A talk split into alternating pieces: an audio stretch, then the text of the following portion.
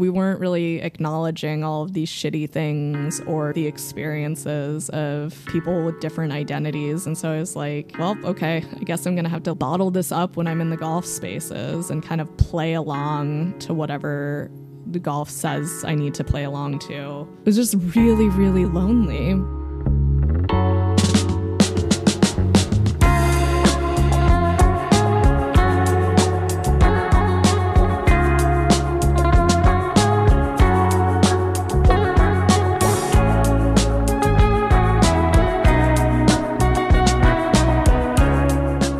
That is Maya Reddy. Maya is a former professional golfer who is now just days away from securing her law degree from the University of Pennsylvania. This is Open Invite, a three part series that shares Maya's path in golf. Despite success as a junior, being named All American three times in college, and eventually competing at the professional level, Maya's relationship with golf hasn't always been straightforward. Growing up and competing in Northern California, Maya began unpacking her relationship with her identity as a queer woman of color and navigating those identities in a space that historically has not been the most welcoming. In this first episode, we'll hear how Maya got her start in the sport, what competition means to her and her family, and how Maya made sense of her place in the world. I'm Connor, and I'm one of the hosts of the Group Golf Therapy podcast. The Open Invite series is produced by us at Mind Your Media in conjunction with the team at Uncommon. To understand the impact that golf has had on Maya's life, we have to go back to the beginning.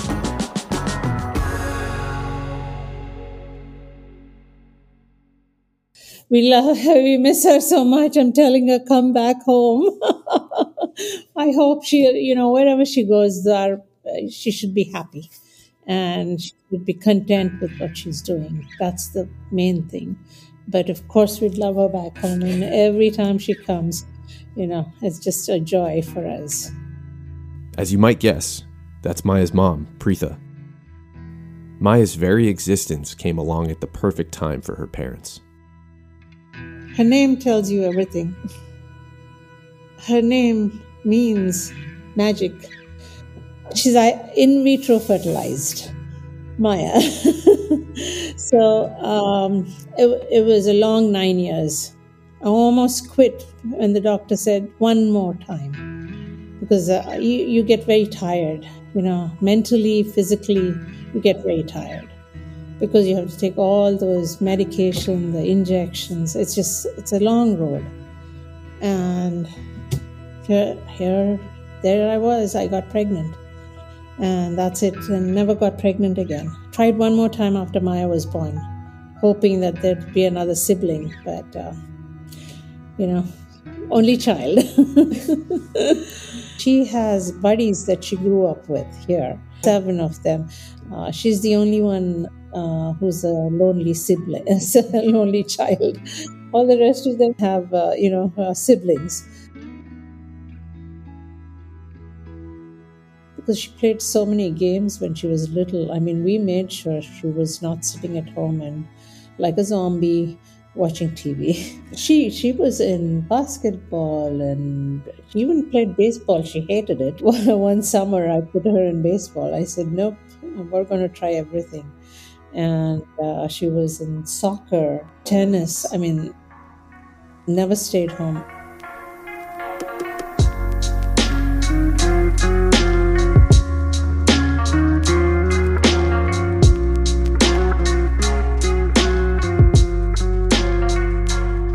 Grew up in this neighborhood, Sunset West in Redding, California. It was my family and then three other Indian families, and all of the dads kind of knew each other from India, which was really funny and magical that we all ended up in the, the same neighborhood.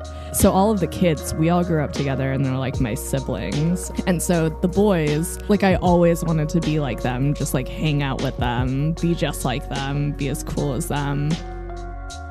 I don't know if it was the first time that I hit a golf shot, but I have this like really vivid memory of going. We were members at this club called Riverview Country Club, and it was like all of the families were members there. My dad was hitting balls, and it was me and a couple of uh, my other friends that I grew up with and all boys. And we were like let's just like go hammer drives. I just like have this really vivid memory of being on that range and just like hammering drives trying to see if we could get it over the net on the back. And because i was keeping up with them i was like oh i just want to keep doing this. Like i just want to be on the same level as these guys. And it wasn't really anything to do with golf the sport and more so like can just bomb drives and be, you know, like I can play with the boys. And that was like, that was what I wanted to do. It was kind of just really pure when I was younger.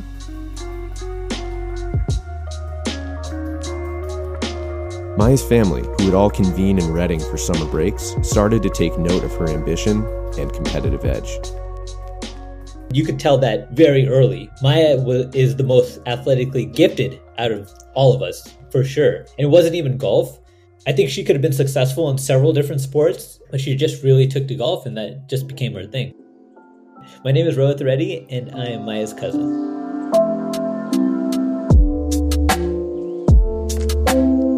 Maya as a person, extremely ambitious person. You could tell that from a very, very young age that she had big aspirations and sometimes it was a little bit unrealistic. And I'll give you a perfect example of this.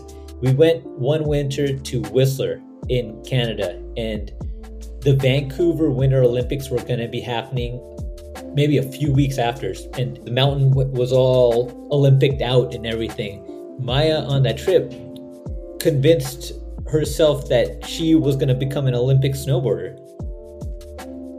It's not like she's doing 360s off of a half pipe or going crazy down a mountain or anything like that. She was a very good snowboarder, but a month later or something that she got her mom to send her to this camp, this like like a Woodward style camp. There was like you know people that are like hella good at snowboarding and and I think there was a foam pit and they're like doing all these jumps and stuff like that. And I'm just like my like I don't know if this is it, man. Like and she's already this is well into her golf career. She's like you know, really good at golf, but like convinced herself that she's gonna be an Olympic snowboarder after this one trip to Whistler.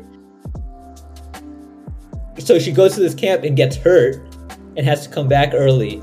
And luckily she got hurt because I'm glad we didn't go down that path any further than that because who knows what would happen. Over the years, it's become a little bit more pragmatic and realistic, which is great. But from a very, very young age, super, super crazy ambitious person.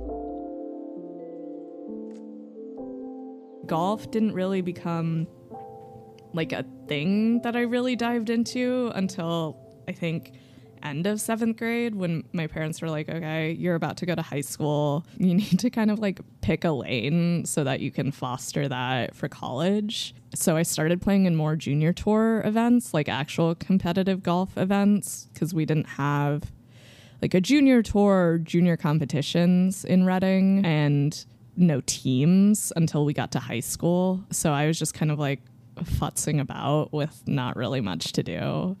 So we started playing, um, like going to the California Junior Tour, the Northern California Junior Golf Association events, which also had to drive like at least two hours for each event because Redding is two hours away from Sacramento and three and a half hours away from San Francisco, where the majority of those events are held.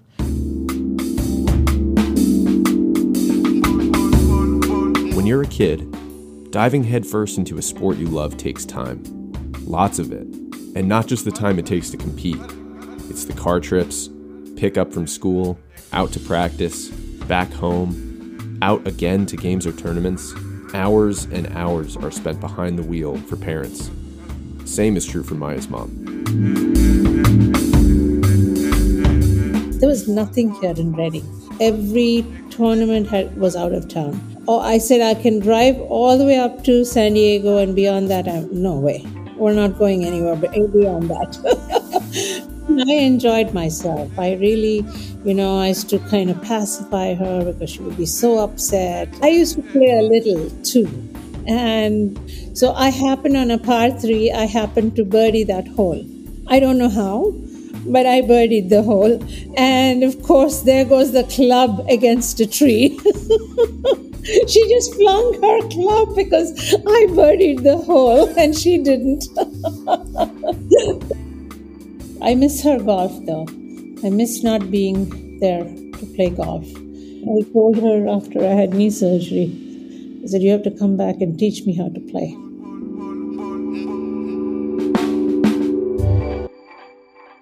As golf competitions were ramping up, Maya started enrolling in coaching programs, clinics, and camps to stay ahead of the curve.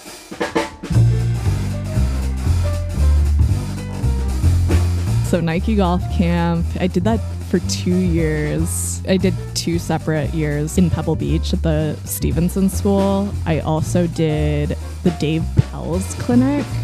I think I did that twice as well. And then the Kip Puterbaugh School in Aviara, which is actually where I met my longtime swing coach, Wayne Searle. It was like a decade of working with him after that. And IMG Academies, um, where I did that. Uh, the Leadbetters, hung out with the Leadbetters. And I think that's all I did. It was intense. Because, like, I was really good at home, like in Redding, which is not really saying a lot because there, the field was like really small. And so going to these junior events, I was like, God fucking damn it. All of these people are so good and they're my age or even younger. And how am I supposed to deal with this? And I remember being really embarrassing at first. Like, I didn't really know the rules, right? Like, I remember getting a two stroke penalty at a tournament because I was standing in somebody's line on the green, but on the opposite side of the hole.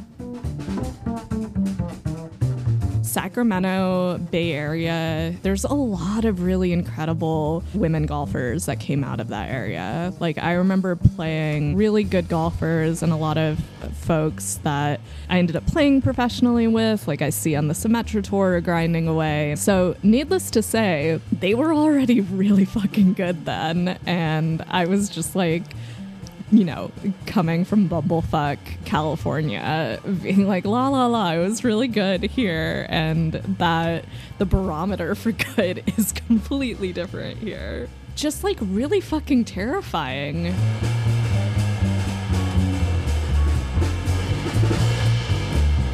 I think that there were definitely lots of instances where she was going for a little bit too much.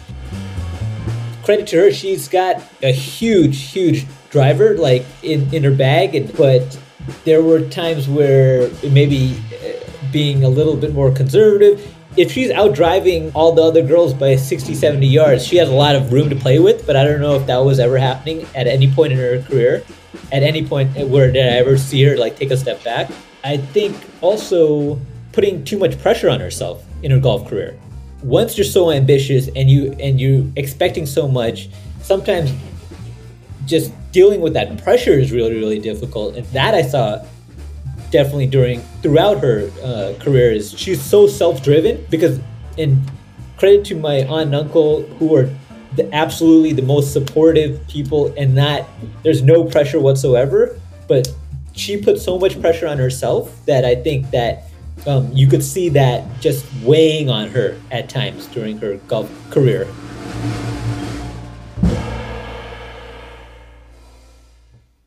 Pressure and competition for Maya became an outlet, an escape from her conflicted understanding of who she really was.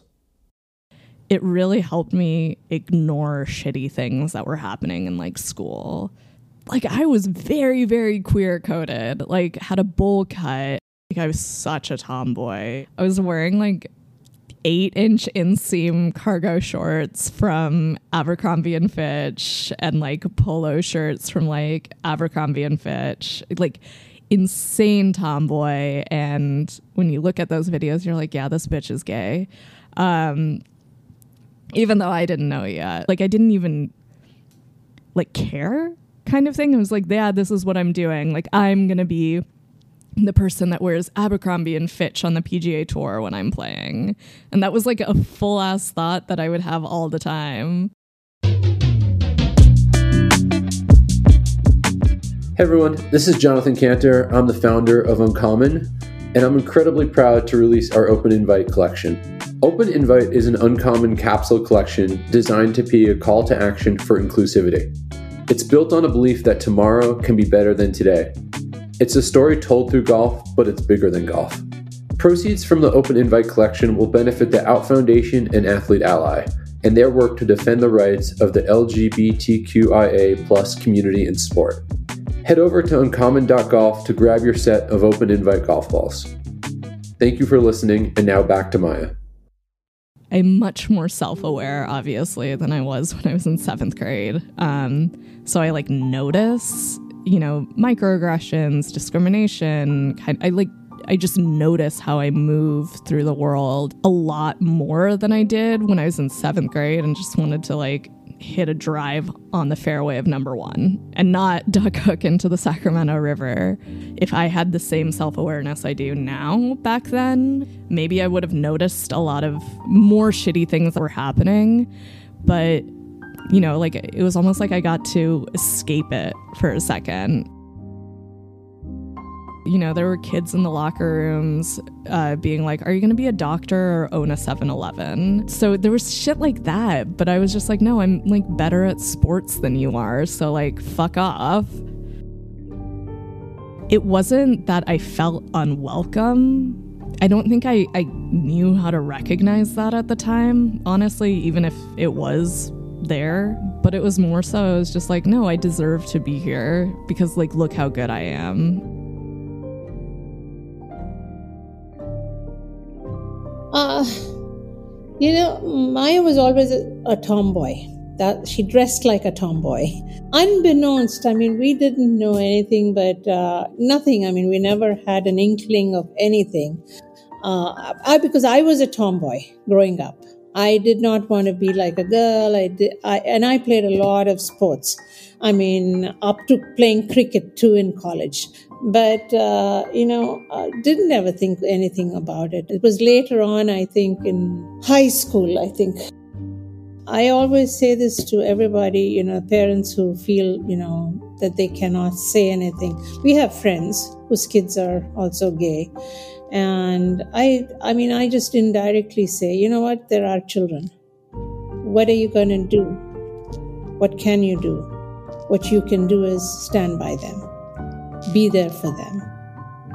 That's the best thing you can do for your child. No matter what, whether it's they're gay or straight, it doesn't matter. A parent is meant to stand by the child because they brought them into this world. And it's a responsibility you take on when you decide to get pregnant.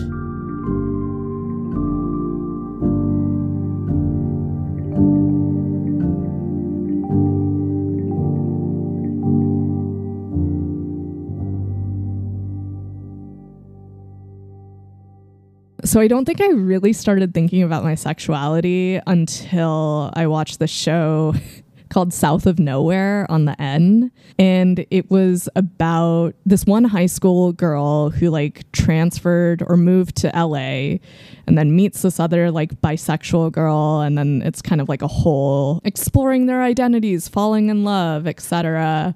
I remember watching that and being like, wait, this feels like my experience like movies and tv were like how i was processing and understanding myself.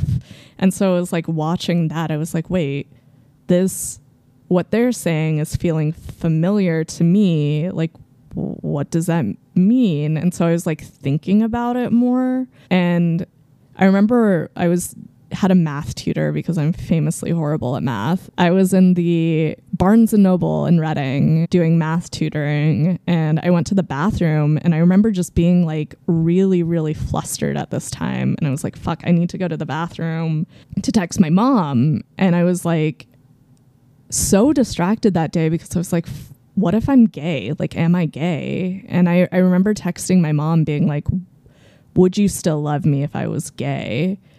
And she basically was like, Yeah, but can we talk about this later? You're in fucking math tutoring. and so that was like, yeah, just like go fucking learn your math. And I was like, I will not. Classic Indian family. We didn't really talk about like sex and love or anything like that. It was just like focus on school and like golf and didn't really talk about it wasn't on my radar. I think i like discovered porn at one time and so i'd be like oh my god like what's going on here?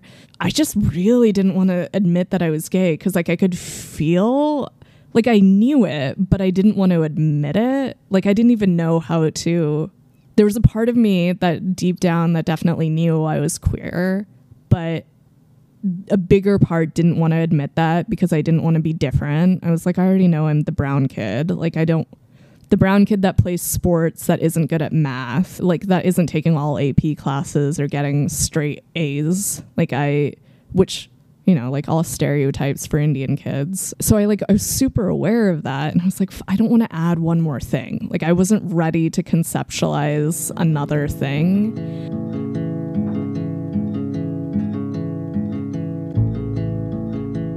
So I remember always being like, I was like, I'm like Lady Gaga, um, you know, like sexually. Like, I would be with men or women, you know, I'll try anything once. Uh, and this was around 2008, like, so the Obama election, and then that was also when Prop 8 was being pushed in California. And I remember getting really, really into that. Like, I went to the first Pride parade in Redding like I would always be like talking about like this is so fucking stupid that people are being anti-gay. Um, and you know, I would always do the things like I'm straight but not narrow, and I was not straight.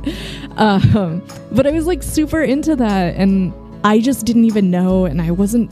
I don't think I was ready to even be like, is this me? Am I, is this, am I queer? The representation in South of Nowhere, like, changed the course of how I started to think about my sexual identity. Milk made me understand the queer community, like activism wise, like our history in a way that I don't think I would have been able to access. And so, like, representation has always been really important and I was just like, fuck, there's nobody out there in golf who's really talking about being a person of color or being queer. At that point, there was nobody like publicly, publicly out talking about it. And I was just like having this existential crisis where I was like, there's nobody, am I allowed? It was like, yeah, I'm allowed to be queer and brown in sports I can see that through like Megan Rapinoe, through the Williams sisters, but like I can I do that in golf? Like am I allowed to be that in golf?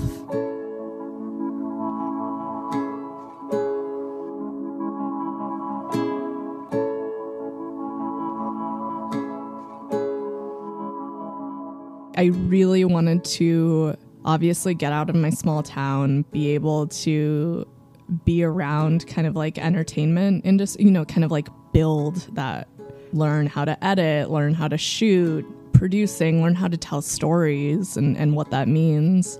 So that was like a really big thing. And I really wanted to play golf on a college team, right? Like I, I really, really wanted to do that. And I ended up that, that, that was kind of like the focus. Like I wanted to play golf. I wanted to learn how to become like a producer, a director. And so I was like, I'm going to go to LA and have my Hills fantasy. And so honestly, that's really kind of what I was hoping college would be like.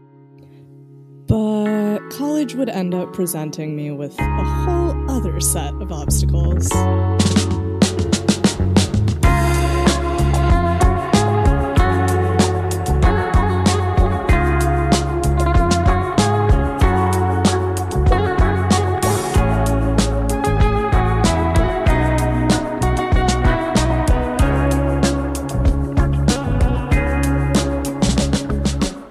Next week on Open Invite, Maya heads to Los Angeles in search of more success on the golf course and deeper understanding of who she is off of it. Tournament wins and national championship appearances come at a cost. Maya experiences her biggest setback and faces more hardship in golf. Open Invite is produced by Mind Your Media. Proceeds from Open Invite benefit the Out Foundation and Athlete Ally. Visit uncommon.golf to learn more about the campaign. Music in this episode was licensed by Epidemic Sound. Thanks for listening. Hit 'em straight and mind your golf.